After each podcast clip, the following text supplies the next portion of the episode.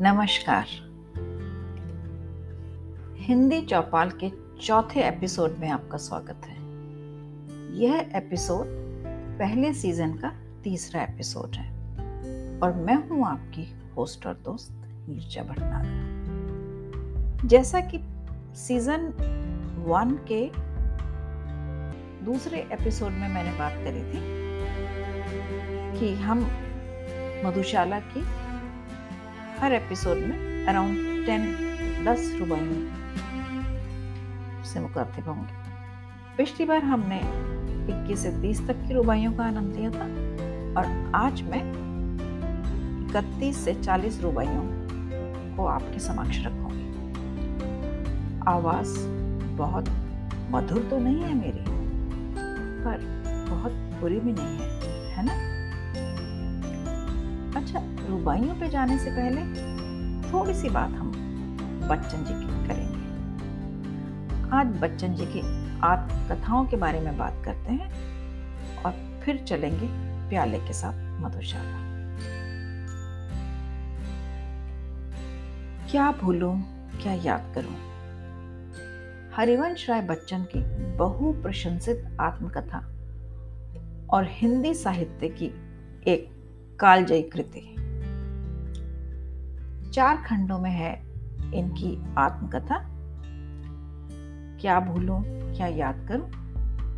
Need का निर्माण फिर बसेरे से दूर और दश द्वार से सोपान तक। इसके लिए बच्चन जी को भारतीय साहित्य के सर्वोच्च पुरस्कार सरस्वती सम्मान से सम्मानित भी किया जा चुका है।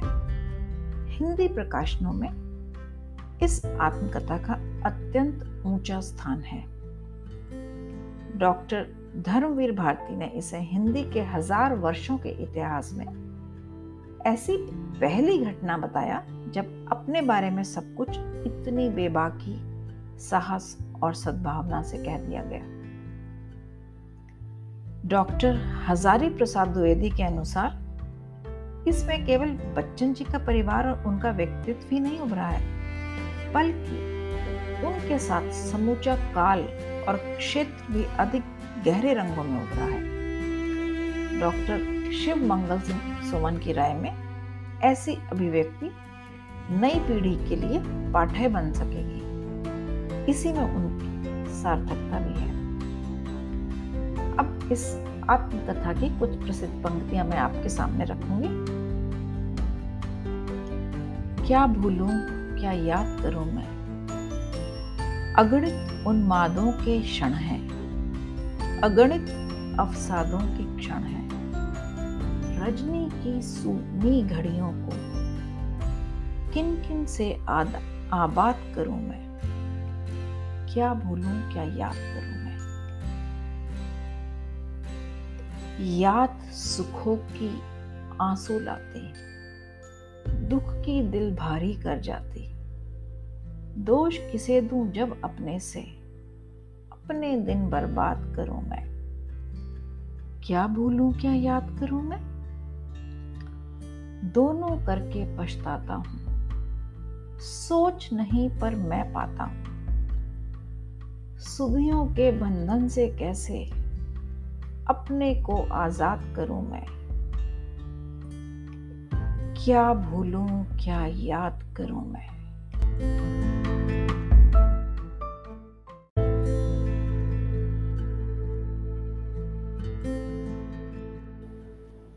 और अब, जैसा मैंने आपसे वादा किया था, मधुशाला रूबाई इकतीस से चालीस तक। तो चलिए शुरू करते हैं।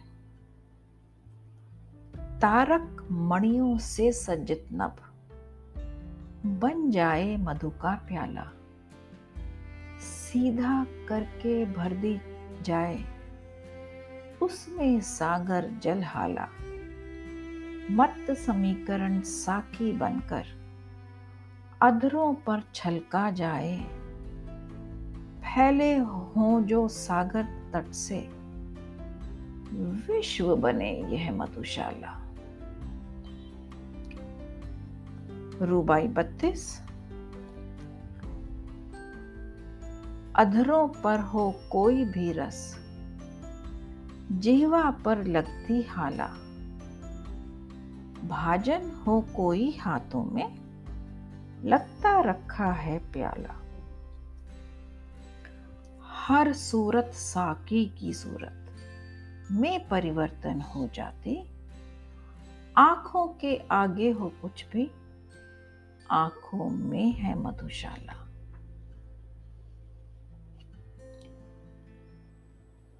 पौधे आज बने हैं साकी ले ले फूलों का प्याला, भरी हुई है जिनके अंदर, परिमल मधु सुरभित हाला। मांग मांग कर भ्रमरों के दल रस की मदिरा पीते हैं। झपक झपक मद झंपित होते। उपवन क्या है मधुशाला? प्रति रसाल तरु साकी सा है। प्रति मंजरी का है प्याला। छलक रही है जिसके बाहर। मादक सौरभ का हाला छक, जिसको मतवाली कोयल कूक रही डाली डाली, हर मधुरितु में अमराई में जग उठती है मधुशाला। मंद झकोरों के प्यालों में मधुरितु सौरभ की हाला भर भर है अनिल पिलाता, बनकर मधुमत, मतवाला। हरे हरे नव पल्लव तरुगन, नूतन डाले वलरिया। छक छक झुक झुक झूम रही हैं, मधुवन में है मधुशाला। साकी बन आती है प्रातः, जब अरुणा, उषा बाला तारक मणि मंडित चादर दे। मोल धरा लेती हाला। अगणित कर किरणों से जिसको। पी खग पागल हो गाते। प्रति प्रभात में, पूर्ण प्रकृति में। मुखरित होती मधुशाला। उतर नशा जब उसका जाता। आती है संध्या बाला। बड़ी पुरानी, बड़ी नशीली। नित्य ढला जाती हाला। जीवन के संताप शोक सब इसको पीकर मिट जाते? सुरा सुप्त होते मदलोभी। जागृत रहती मधुशाला। अंधकार है मधु विक्रेता सुंदर साकी शशि बाला। किरण किरण में जो छलकाती जाम जमाही का आला। पीकर जिसको चेतनता खो लेने लगते हैं झपकी। तारक दल से पीने वाले रात नहीं है मधुशाला।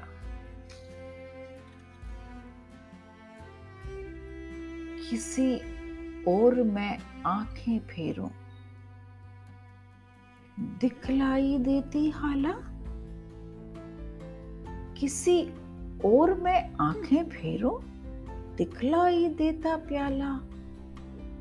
किसी और में देखूँ मुझको, किसी और में देखूँ मुझको, दिखलाई देता साकी। किसी और देख, दिखलाई पड़ती मुझको मधुशाला। और अब आज के एपिसोड की आखिरी रुबाई। साकी बनकर मुरली आई, साथ लिए कर में प्याला, कर यानी हाथ। जिनमें वह छलकाती लाई अधर सुधारस की हाला। योगी राज कर संगत उसकी नटवर नागर कहलाए। देखो कैसो कैसो को है नाच नचाते मधुशाला।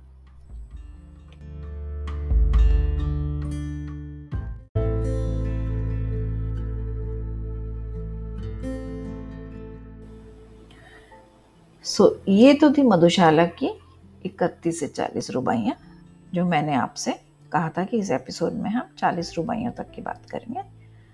तो सुनते रहिए, सुनाते रहिए। तो आज बस यहीं तक। फिर मिलेंगे अगले किसी नए और पुराने